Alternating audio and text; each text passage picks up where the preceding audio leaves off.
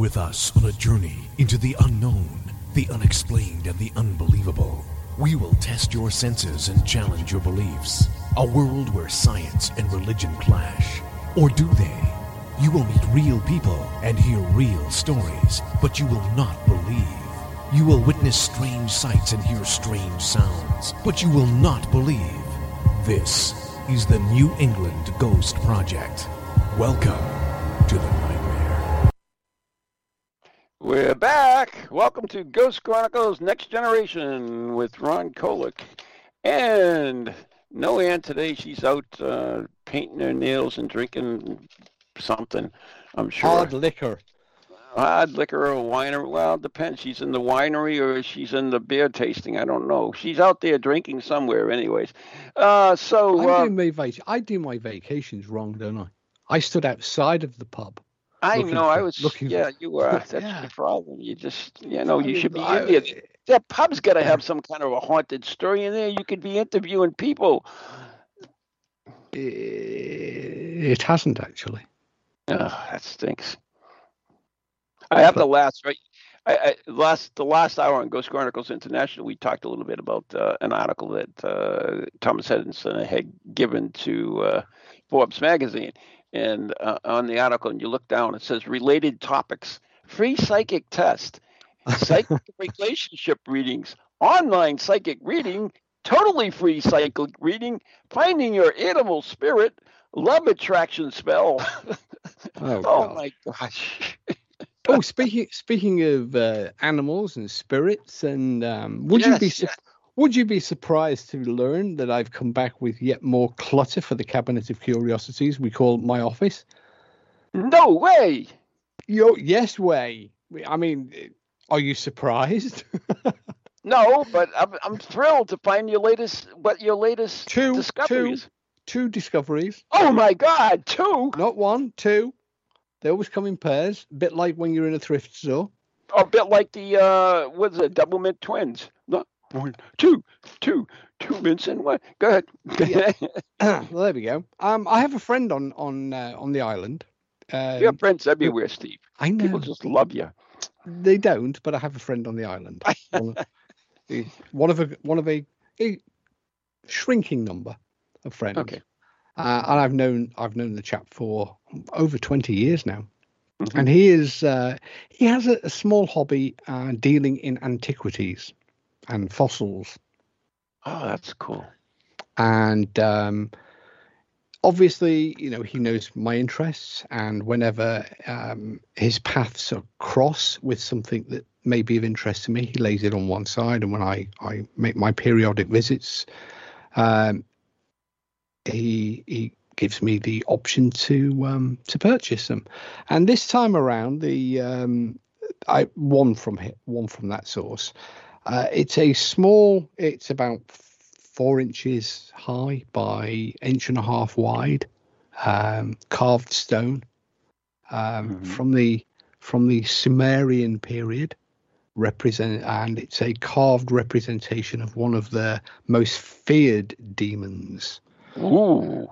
I know, um, and was apparently hacked from from um, a tomb or a. You don't ask anyway. Um, Yep. At some point, um, and it supposedly represents the goddess Pazuzu. Now, the god, sorry, the god Pazuzu. Now, the god Pazuzu um, is most famous for the representation of him in the, I believe it's the Omen. You remember that four-winged demon that Oh yeah. appears? Well, that's Pazuzu, um, or one of the incarnations of Pazuzu, and um, it was irresistible. So Hmm. he's he's now joined the collection. So he's Um, sitting next to the uh the demon doll, I I assume. Uh, no, he's sitting next to the um, uh, the bronze devil. Oh, okay. Um, just a, a few feet away uh, is the second item. Uh, this is this is supposedly a haunted item. Ooh. Yeah. Now Mm. to look at, it's nothing nothing much. It's actually it dates us um, back to the First World War it, originally. It's um, a splinter of um, shell shrapnel from um, an exploding, you know, a shell shrapnel, um, and has been skillfully made into a paper knife. Or you know, so you got the shrapnel handle, and then the shrapnel has been um, because it's it's steel, has been then fashioned or part of it has been fashioned, extended out to make a letter opener, a paper knife. And it was made in the trenches by a British soldier during first uh, during the First World War, um, and then he brought it home, and it was used presumably for opening letters, opening mail. Wow. Um, now that that's it's not unusual. There are many of them that were brought back. You know, uh, soldiers uh, weren't fighting every day. It's not like the movies. They they had lots of downtime, lots of um, you know long periods of boredom, and many of them fashioned items uh, for their sweethearts, for their families, or just simply to make their own lives a little more bearable, or perhaps even um, in the case of prisoners and some you know um, s- soldiers to sell to make a few extra pounds, shillings, and pence. And uh, this is this is one of those items. However, um, it has been with the same person um, since the 1950s, um, and the person um, who who owned it until quite recently reported a periodic visitation of a soldier in British First World War One uniform, sta- dead on, standing silently, head bowed, um, not, you know, almost as in mourning. So there goes the story. So, not not a very not a very strange people in your room.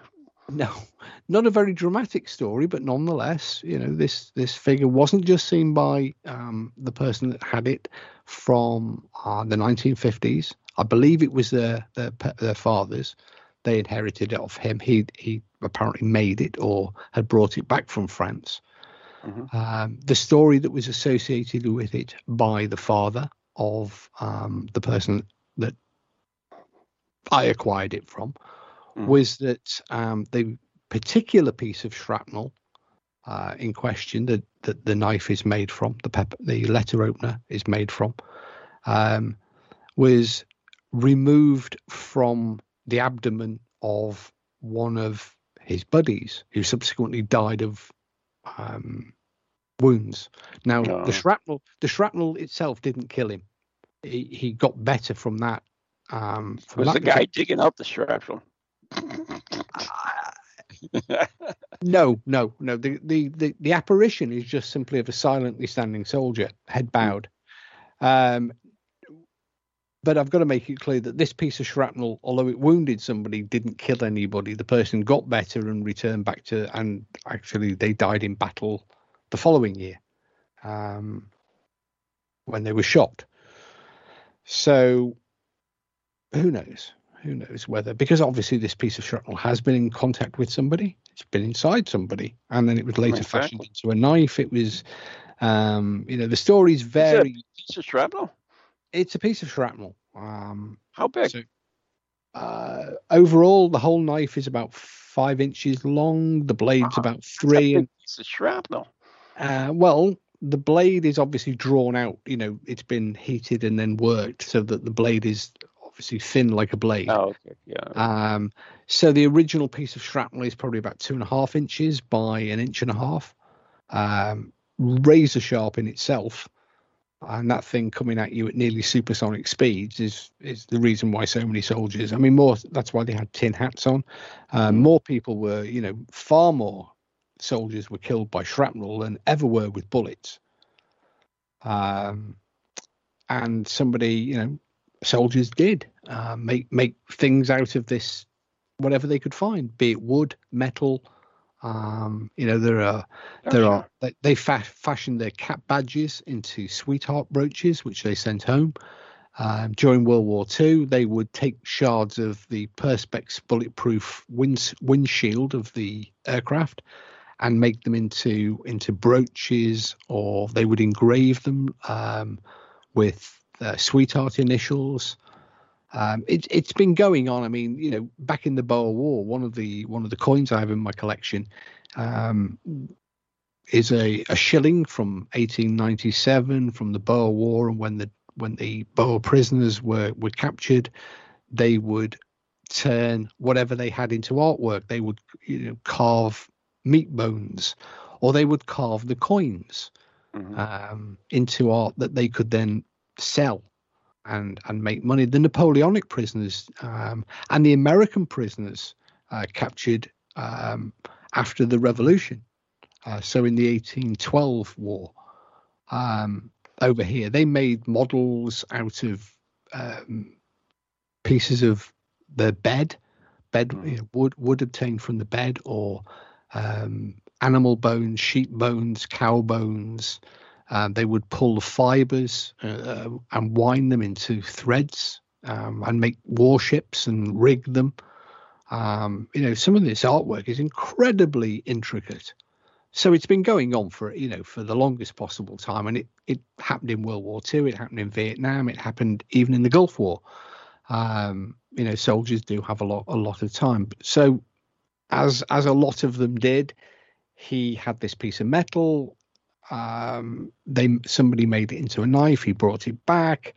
Uh, eventually, his son got it, um, and the son and several members of his family and a visitor, one visitor, reported seeing this soldier, this apparition of a soldier, um, standing in the room um, in a corner where the knife was positioned. And uh, knowing my interest, they got in touch, said, you know, it's it's surplus to requirements. We don't want a ghost in the house. Do you want it? no, I don't want it. Thank you. Uh, we yeah, don't right. want a ghost in the house. Do you want this? uh, so having one other haunted knife in the house, which I, I talked about during the Cabinet Curiosities talk at Spirit Quest, mm-hmm. I thought it would be. Well, I wasn't going to say no, was I? Right. So, but actually, the thing that's fascinated me the most about this is actually the um, um, Sumerian uh, demon, mm-hmm. because you know, I mean, forget the association with the Omen movie, but uh, I didn't know very much about because it's not an area of of eh, expertise for me or or even great knowledge. There's, you've got a, you've got a demon book like me, don't you? I I've I've got half uh, I've got about five or six of them. But there you go. it was actually it was a good excuse to spend a couple of days over the weekend when we got back from vacation, um, you know, learning about doing a little light reading, huh? Doing a little ed- self education. because that's for me. I, I, you know, you know, like you, I'm uh, I I collect stuff, and it's not just paranormal related stuff. You know, I collect coins. Uh, I have done for forever. Um, but you know that goes in, in peaks and troughs. Um, right. And the the thing about collecting things is, whenever you get a new item, it's a it's I can't just have the item and go, wow, I've got a. For me, it's, well, it's a new doorway opening. It's a new learning experience. It's a new, you know, even if it leads nowhere, I now know more about Sumerian deities and demons than I did a week ago. Right probably no use for that for that knowledge unless you throw a question on a spirit quest uh, on an on a radio show in two years time or something and oh you might be on uh, you know ghost adventures and they you, know, you never know i you know i could yeah, call they have myself demons all the time on there so you know i could just, i could be a yeah. demonologist yeah, um, there you go but you know that's that's i think is is is the great joy of collecting things you know learning about new stuff, finding out new stuff. It it keeps the the, the old grey matter ticking over. Mm-hmm. So uh, totally. yeah, and occasionally, you know, items arrive that people, you know, have got a reputation, and I've got to, and I've said many many times, you know, like you, I have a number of haunted objects.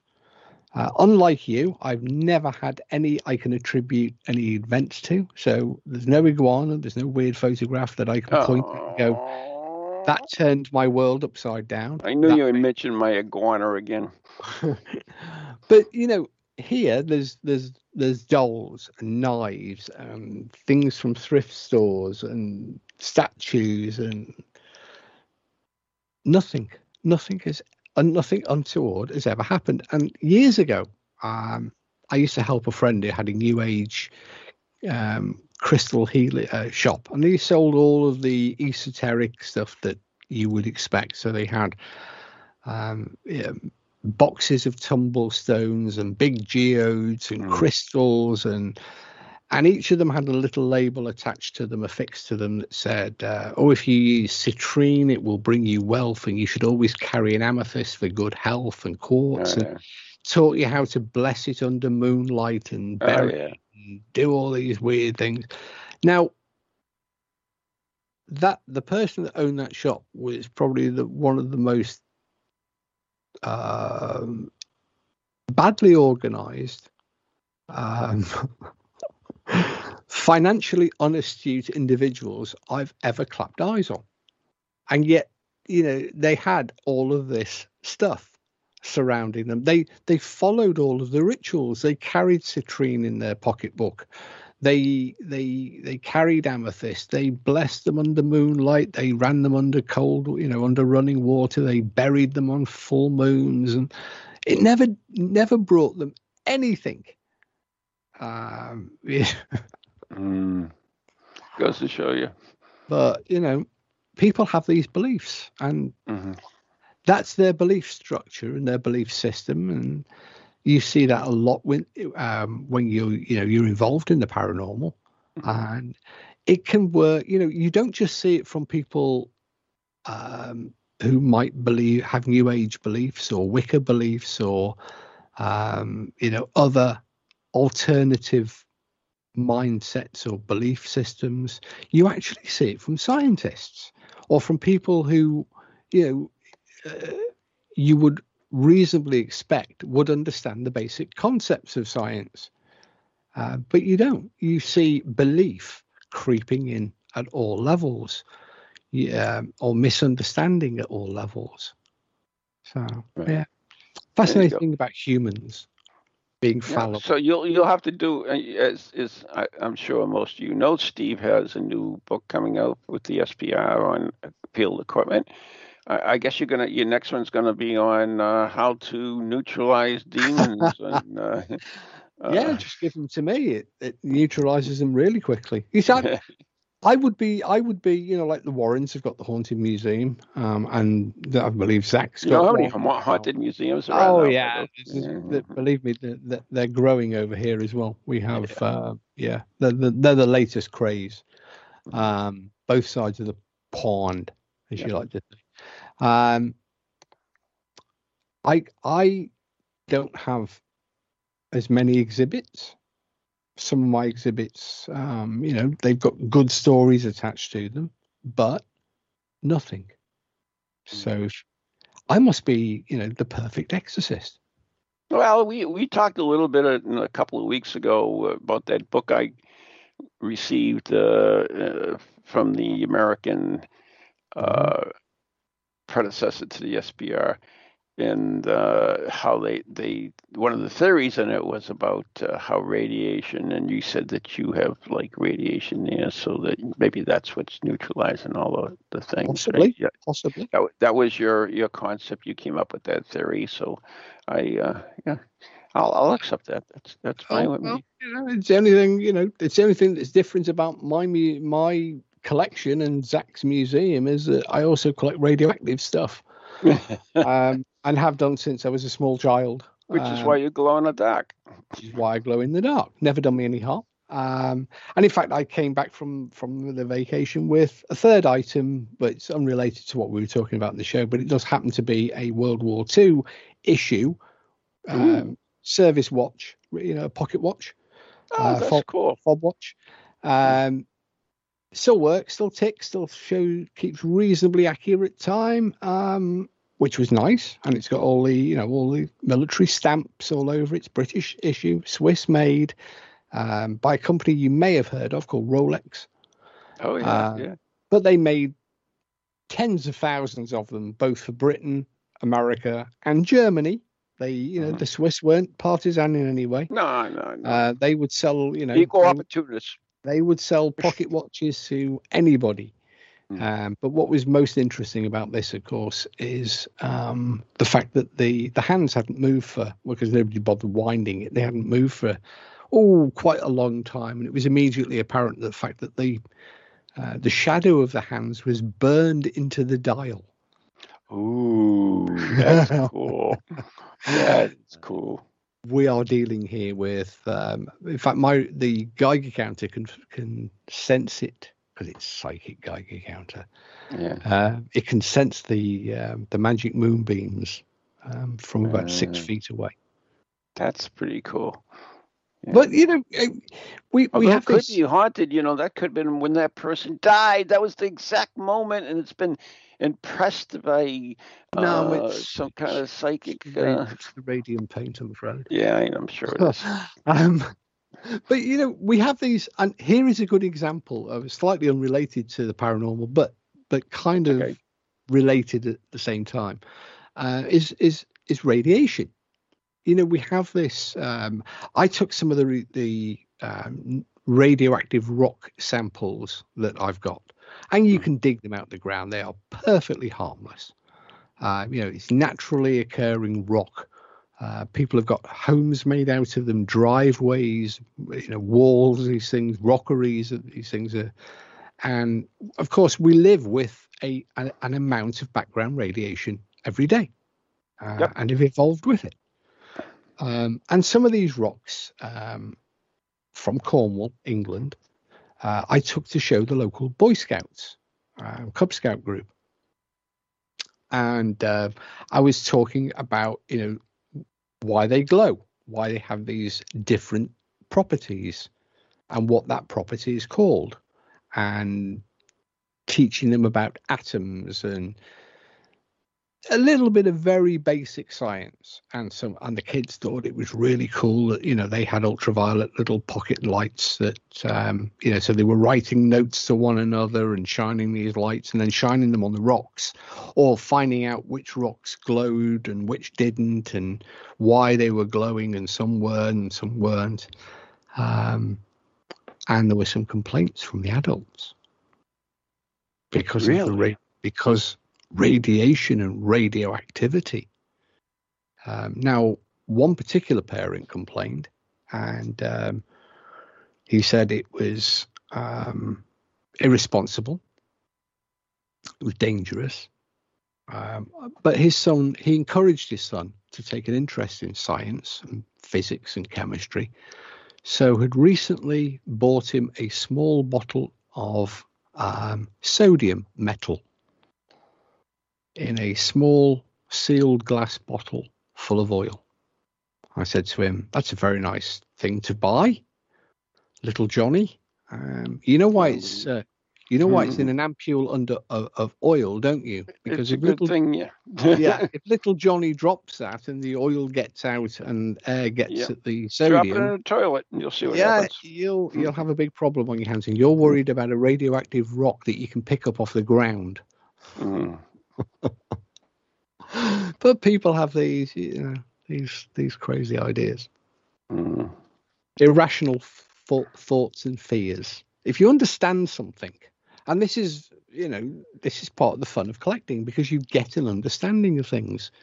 You know, you can keep them in, in context. Of course, radium uh, watch and clock dials are lethally dangerous if you if you breathe in um, the radium dust, or if you lick the brush and in and you know imbibe the the uh, radium. Oh, So, yeah. but on a, on, Well- on a on a bedside alarm clock, it's safe. Well, you know, it can't be any any more any less harmful than uh, the uh, LED ones that they had. Not the LED ones. The uh, what are those red ones they have? Just uh, put your EMF meter next to one of those babies Oh, and see yeah. how much uh, this is going off. Well, you know, don't stand next to a radar. Don't stand next to a you know high power uh, radio antenna. Do you know the microwave range was uh, invented by Raytheon? It, it was actually a radar thing. Uh, uh, it was one of the uh, scientists uh, realized that uh, his chocolate bar had kept melting every time he was working on this well, thing. He, he was the one. He was he the one that invented the radar range from no, he wasn't. No, yes, he, he was. not No, yes, he no. was. Now I'll explain that when we come back after the break. No, because yes, that, you won't. That's that's a, that's a bit like the Americans invented the computer. We did, of course. Everybody knows that. Of course. Yeah, everybody knows that. Yeah, but anyway, yeah, we got to take a break. You're listening to Ghost Chronicles Next Generation with uh, Steve and Ron right here on TogiNet and ParaX Radio. We'll be right back after the following messages. Uh, we are brought to you by Circles of Wisdom, 386 Merrimack Street, Methuen, Massachusetts, the Nick Messier Family Law Group, 15 High Street, not the Andover, Massachusetts. And we got 30 seconds, and I thought we were like almost on the way out, and I'm like sprouting thing off.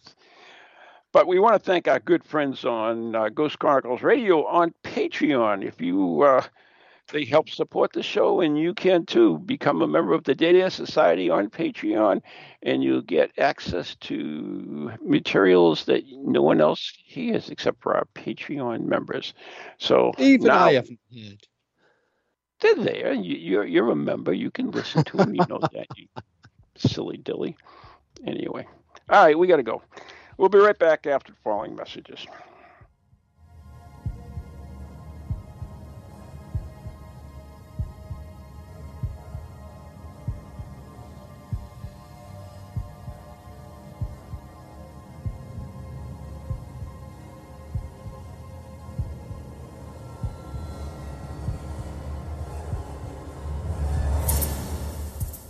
You have a paranormal event, book, or something else you want people to know about?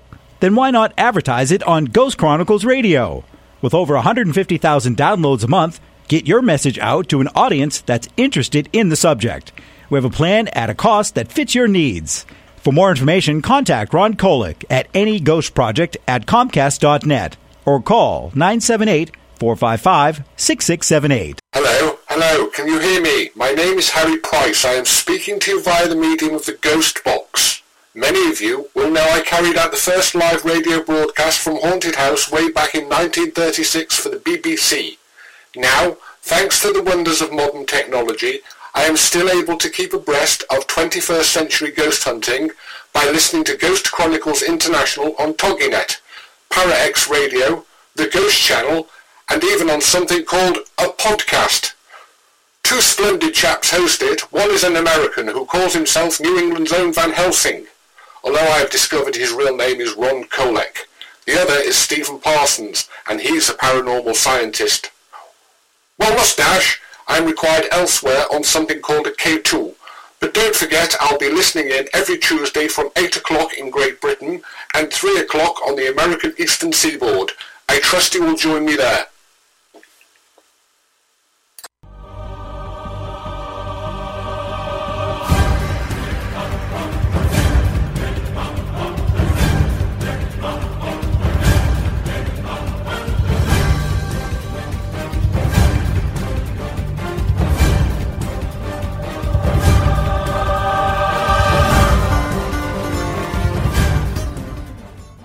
Back to part two of tonight's special edition of Ghost Chronicles The Next Generation. And as you can obviously tell, I'm not Anne, but that's sure? Ron.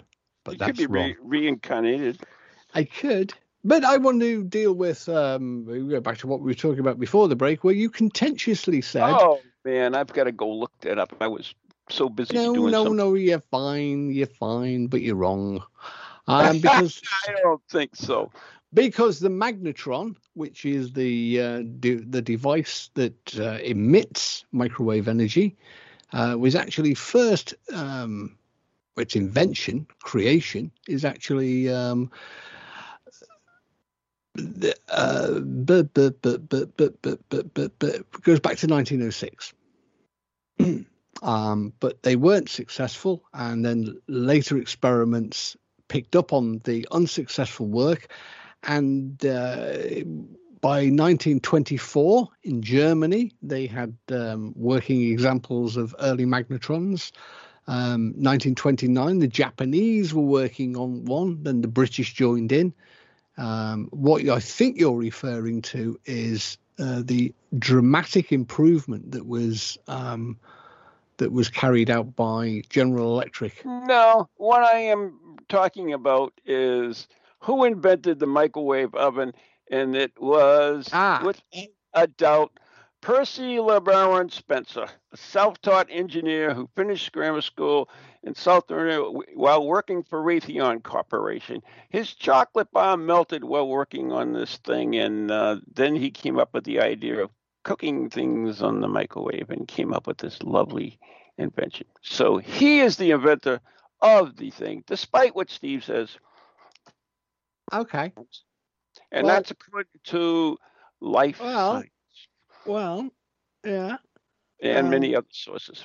Except it's not strictly accurate, is it? Yes, it is. The American engineer Percy Spencer is generally credited with inventing the modern microwave oven after World War II using radar technology developed Exactly. during the war. And he named his device the Radarange. It was first sold Exactly. in 1946, Which uh, was expensive as hell. which was licensed. Um, it was it was by uh, Patent. as you said Did you by word patent. patent there? Uh, Raytheon licensed its patents for a home use microwave oven uh, in 1955. hmm Uh, however, as you say, uh, Percy Spencer noted his chocolate bar melted, and indeed he did. However, during the war, uh, in fact, just before the war, uh, Robert Watson Watt, a British engineer, and a team from the Post Office um, Communications uh, Research branch were working on a Ministry of Defense War Department project um, to invent a death ray. hmm It's no joke. They were commissioned to go away and deve- develop a death ray that would shoot down enemy um, bombers as they crossed the English Channel um, to in order to drop bombs on this green and pleasant land. Mhm. What um, Tesla so- was working on a death ray too. yeah, this was uh, Sir Henry Tizard and his team, um, and this ultimately directly led to the invention of radar, uh, because they realised that they couldn't shoot the bloody thing down with the death ray, but by using these very high frequency radio waves, they were able to detect the presence of the enemy bombers and then send Spitfires up to shoot them down. Now those um, those brave individuals who were working for the telecom um, and Tizard and Robert Watson Watt Uh, Mhm. Were um, using the magnetron in their laboratory to heat their lunch, and they were Good for doing they were doing that in 1937 because And they could should have patented them because they, They didn't. didn't. They didn't. Um, So, they there didn't. you go. it. It wasn't Uh, patented, it never existed. But but one of in 19 in the 19th the heating effect of high power microwave was accidentally discovered or rediscovered or patented by Percy Spencer, self-taught engineer from Howland, Maine. Yeah. Uh, blah blah blah blah blah. Blah, However, blah, blah, there's there's a nice interview. on- God bless America. Oh, excuse me. Carry on. it's all right. You're allowed a moment of patriotism. There's nothing wrong with a moment of patriotism, providing. Uh, however, um, there is an interview which people can go and look at look, look up on YouTube with uh, one of Watson Watt's design team, and they say that um, one of the things that they used to do. Um, because meals were sent over from the general canteen to this little wooden hut they were working on at the end of Shoebury Shoebury Ness marshes, uh, in, Mhm. the, in this top secret, um, basically garden shed. It was it was just literally a wooden Is it? shed Yeah. at the yeah at the end of um, because it was secret, of course. They had no money, um, and they used to reheat their lunches by placing the food in front of the mi- the magnetrons. There you go. So Good for them. they they didn't patent it though. They just thought it was Yeah, And it- they it- stuck it in front of the microwave. This well, guy actually invented a unit yeah. to make Well, it, it- cook. It, it's it's kind of like um, the same with the computer, isn't it? Because for years, uh, you know, I grew up believing that um, it was invented by IBM, um, and yet had no knowledge because it was it was a a secret. You know, it was a government official secret what they were doing at Bletchley Park. Oh uh, yeah, dec- decrypting the decoding. Enigma. Yeah.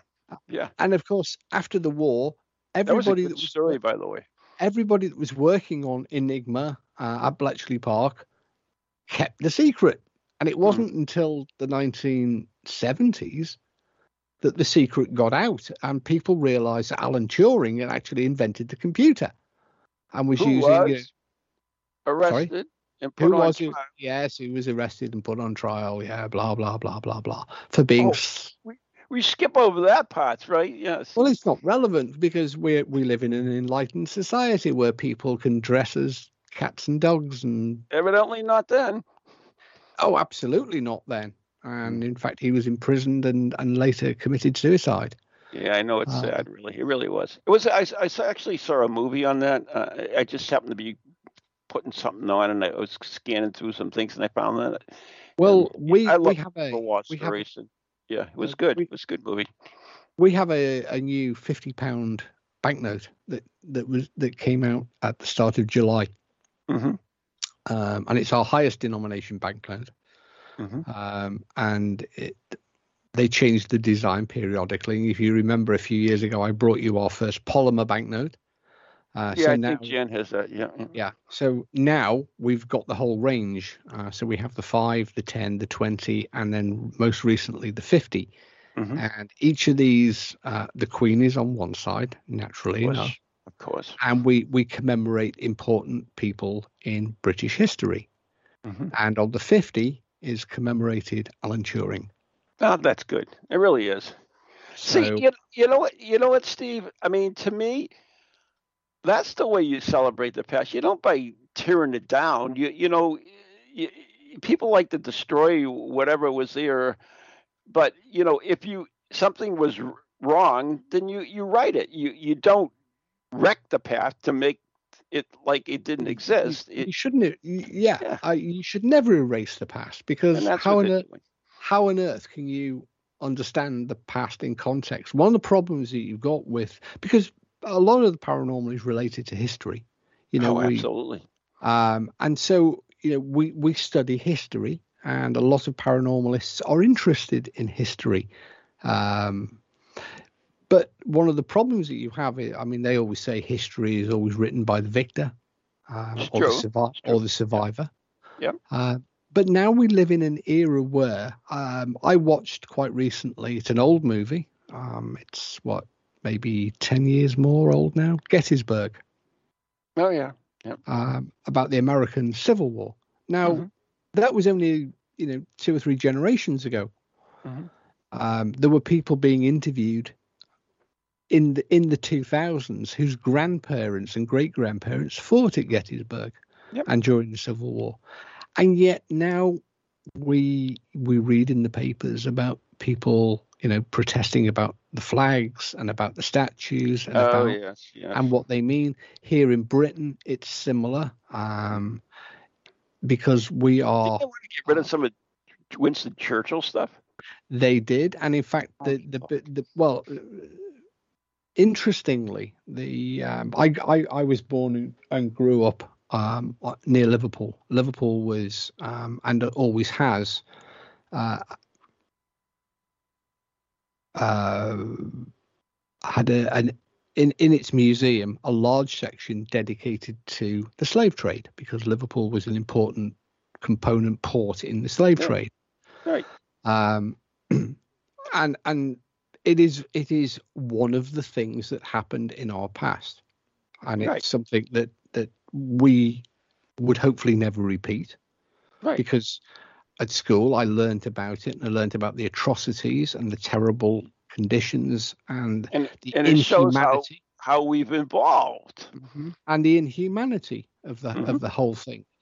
But interestingly, uh, a part of the exhibition which was there originally has disappeared in the last two or three years, Really. and that that was a part that dealt with um, a more general view of slavery because obviously it was focused on Liverpool's um, commercial or maritime role in the in yeah. the slave trade, um, and and it, in a responsible way, you know it it.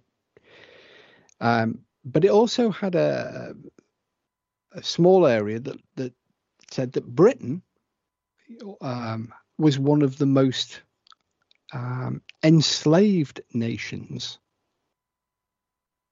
of you know of the, of the modern. Oh yeah, it, yeah. Because uh, first of all, the Romans arrived and enslaved us. Actually, the, yep.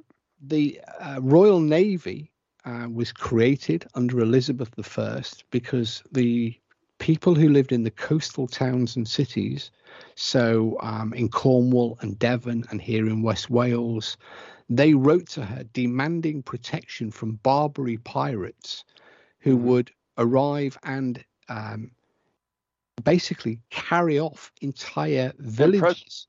Impress, them, yeah. And impress them, you know, into yeah. the slave trade. The Vikings had arrived prior to that and enslaved us.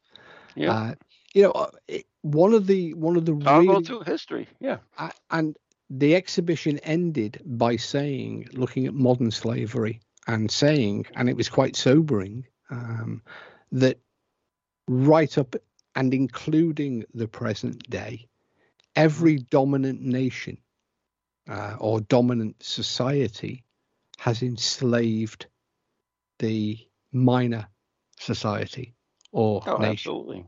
Yeah. You know, um, it happens in Yemen and Saudi Arabia. It happens mm-hmm. in China. It happens, you know, to All the present day. Well, you know, one of the things in the exhibit showed quite clearly that, um, you know, uh, contrary to what some or what some people think, is that you know w- the white, um, the, the, the the traders, the those who who bought and sold slaves, they didn't land in Africa and go out capturing them. They bought them. They were being trapped and captured by their own people and then sold to slave that's why they were called slave traders. And then they they put them into the ships and they took them across the atlantic to the americas and then brought back um, sugar sugar cane and products mm-hmm. from from the americas it was like a triangle of trade the ships would you know um, circulate around it was trade it was it was a horrendous and horrible trade, but it shows a great deal about the hum, you know about human beings and about the terrible things that we do. Look what the Nazis did in World War II. Look at the genocide that happened in in um, Yugoslavia only two decades ago. Mm-hmm. But if we erase it, how can we ever learn from it? But we can't selectively erase bits that we don't like because we find it distasteful. Um, you know, history, if it makes you feel uncomfortable, then that's a good thing because that discomfort will hopefully, you know, help you learn. Prevent it from ever happening Prevent again. it from happening again. Mm-hmm. The trouble is, you know, stupidity of man, the greed of man, um, means it continues to happen. But if we if we erase it or selectively erase it, then we we make it more likely, I believe, um, that it will continue to happen. I mean, and you still have your heritage. You don't want to erase your heritage. I mean, I'm sure the whales have their the whales. I, I don't. That didn't come out good, did it? What, what do you I call people? exactly from- what what, what do you call people? Welsh. There you go. Yeah, the whales. Wales. the, the Welsh have their heroes, don't they? The Scots have their heroes, right? Well, we, we, we live in a you know we live in a nation or uh, like like the Americas with you know 50, 50 states. Britain is actually Great Britain is or United Kingdom uh, is Mm. as it says it comprises four. So it's Scotland, Wales, Ireland, um, England. England. and England, of course. Yeah. Now, that's you know, I'm English. My wife's Welsh. My children are, and that's just the way it is. And we all have, you know, we all live on the same island and we share stuff. Mhm. Um, but increasingly and rather depressingly in the last decade, you see the you know we celebrate and the the the television the bbc celebrates st david's day the patron um, of the welsh Yeah. patron saint of the welsh and the scots uh, likewise uh, st andrew And of course, everybody in America will have heard of St. Patrick Oh yes. uh, and St. Patrick's Day. Um, but nobody really celebrates the English Saints' Days anymore. They did when I was at school, when I was small. But they but won't in, now. huh? in recent years, um, no. one. it's likewise with the flags of the four nations. You will often see um, the Welsh dragon. You'll see the Scottish um, saltire. Mhm.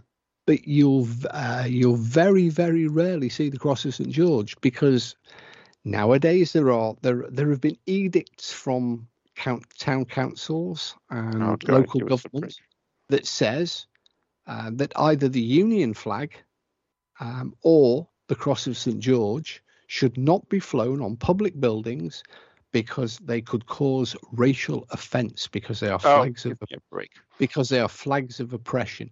There are flags of the country that was thing. It's the same as, you know, we have the Confederate flag, and people get all uh, upset because of the Confederate flag, but that's part of their heritage.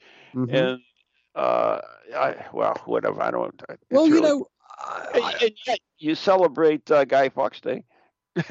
well, we do, but that's increasingly politically incorrect now as well because course, what happens every year now is the um, the animal lobbyists Oh God.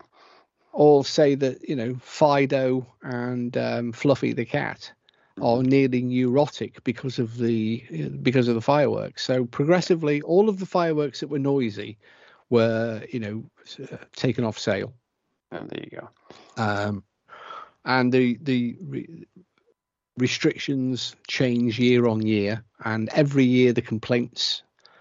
Uh, now, last week, as you know, I was on vacation. I was one of the things I draws me to the island, of course, is a, a large military base.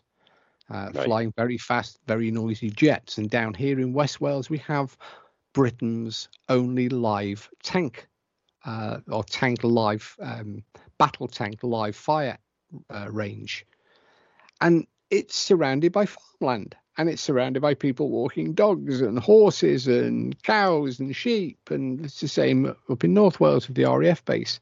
And do you know what? Despite the very loud bangs of the guns on the tanks or the, the scream of the jet as they go over, these animals, I mean, they don't even look up. The only reason that Fido and Fluffy the cat are neurotic is because their owners are neurotic. Hmm. Well, we should get off the uh, Yeah, political end right Yeah. now. And I, I understand that, uh, of course, we, we talked a little bit ear earlier on the uh, international show, but you have a new book out uh, for the SPR. Oh, yeah.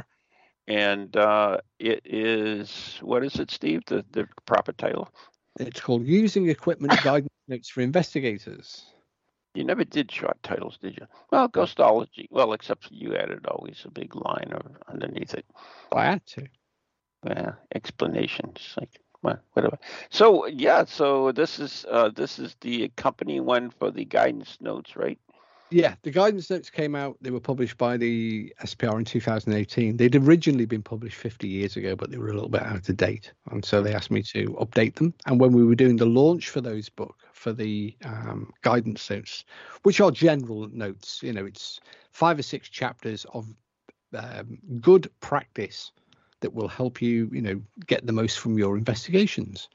And it included a chapter, a short chapter on using equipment.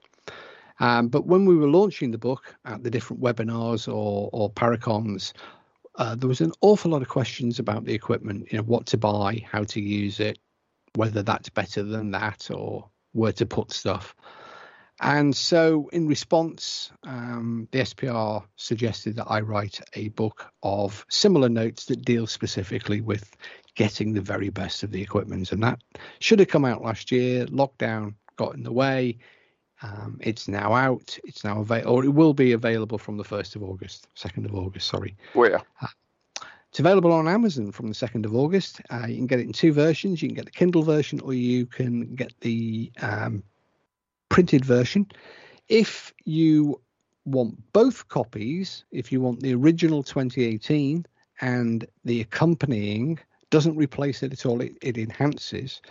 Mhm. Um, so if you want the original 2018, general guidance notes, and the equipment guidance notes. Um, if you go onto Amazon, you can. If you go onto uh, the SPR website, www.spr.ac.uk, hmm um, you can order them even if you're in America or anywhere in the world at a discounted bundle rate. Um, so instead of paying uh, full price, you get the two of them at a reduced rate. Hmm So, That's that's a good deal. well, every little helps, and of course, Yeah, the, uh. And and and the key is it, it these are a help. I mean, it's it's not. well, I hope so. not- yeah, it's not there. They're not there to tell you what to do, but to give No, you an understanding of procedure and equipment, basically, Well, and how to use it. Right. Yeah, they're they're absolutely not. Neither of them are finger wagging. You must do because we say so. Because With the SPR. Because we're the SPR. No, they're absolutely not. And um, I wouldn't, you know, I wouldn't be involved in a project like that. Um, these are things that, you know, drawing on the 150 years experience of the SPR and um, things that will make life easier for the investigator and hopefully uh, help them produce more challenging results that they can then go and uh, browbeat the academics and the skeptics with. Ah, there you go. So the uh, how do these guidance notes uh, vary, vary from uh, Ghostology, which is another book you have written uh, on on ghost uh, on paranormal investigating? Well, you know, unsurprisingly, th th there are some similarities because you know in Mhm. some areas they deal with the same topic, and there is there can only be you know one set of eh, advisory. You know, the, there is only one international standard for you know time. Right. And you know, if you mention it in one book and you mention it in another book, you're going to mention it in a similar way. Right. Uh, so some of the fixed things like that, but ghostology is is um, it, I would say it's it's more personal. Um, Hmm. It introduces some ideas from my own experiences. Um, it expands in areas. It isn't in some areas relating to the equipment, for example. It isn't quite as precise, or, or it isn't as in depth as the equipment notes, because that wasn't the intention of ghostology. Ghostology is a discussion Mhm. you know it, it's a, a sort of broad romp through um, the art of the ghost hunter Mhm. and so yeah there will be And similarities that's still available too, right? that well the brand new revised edition which was Oh, I forgot also about the brand new. Yeah.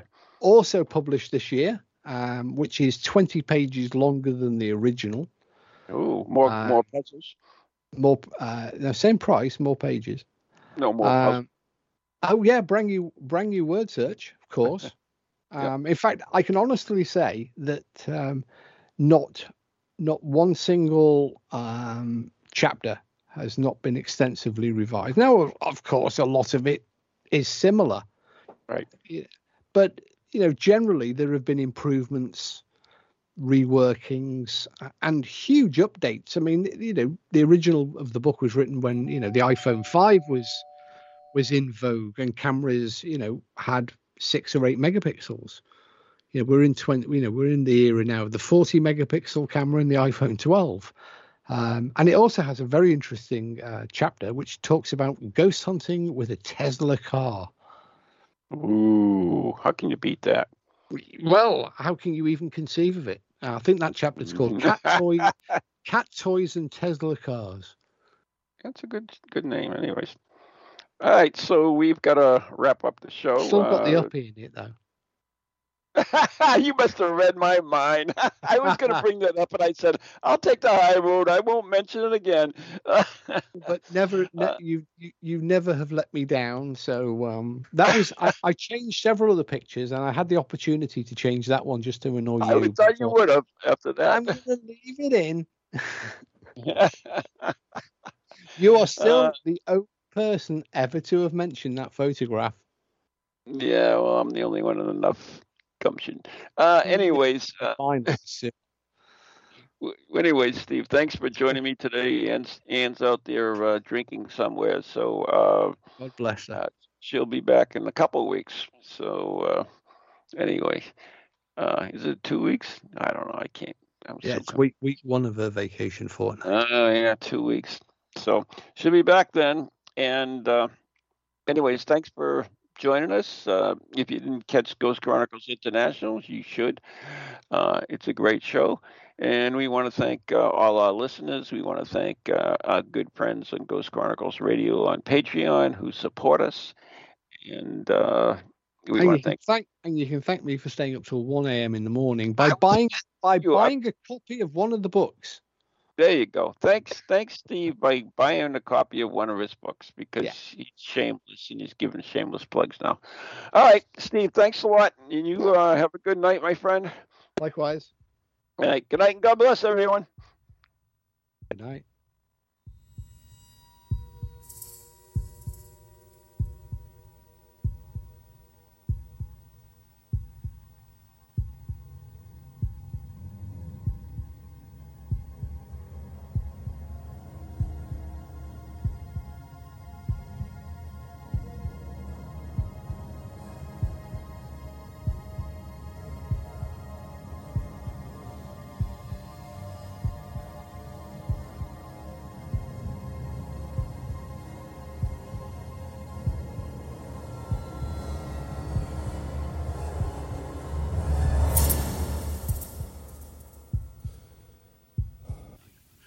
To ghosties, long leggedy beasties, and things that go bump in the night. Deliver us, good Lord.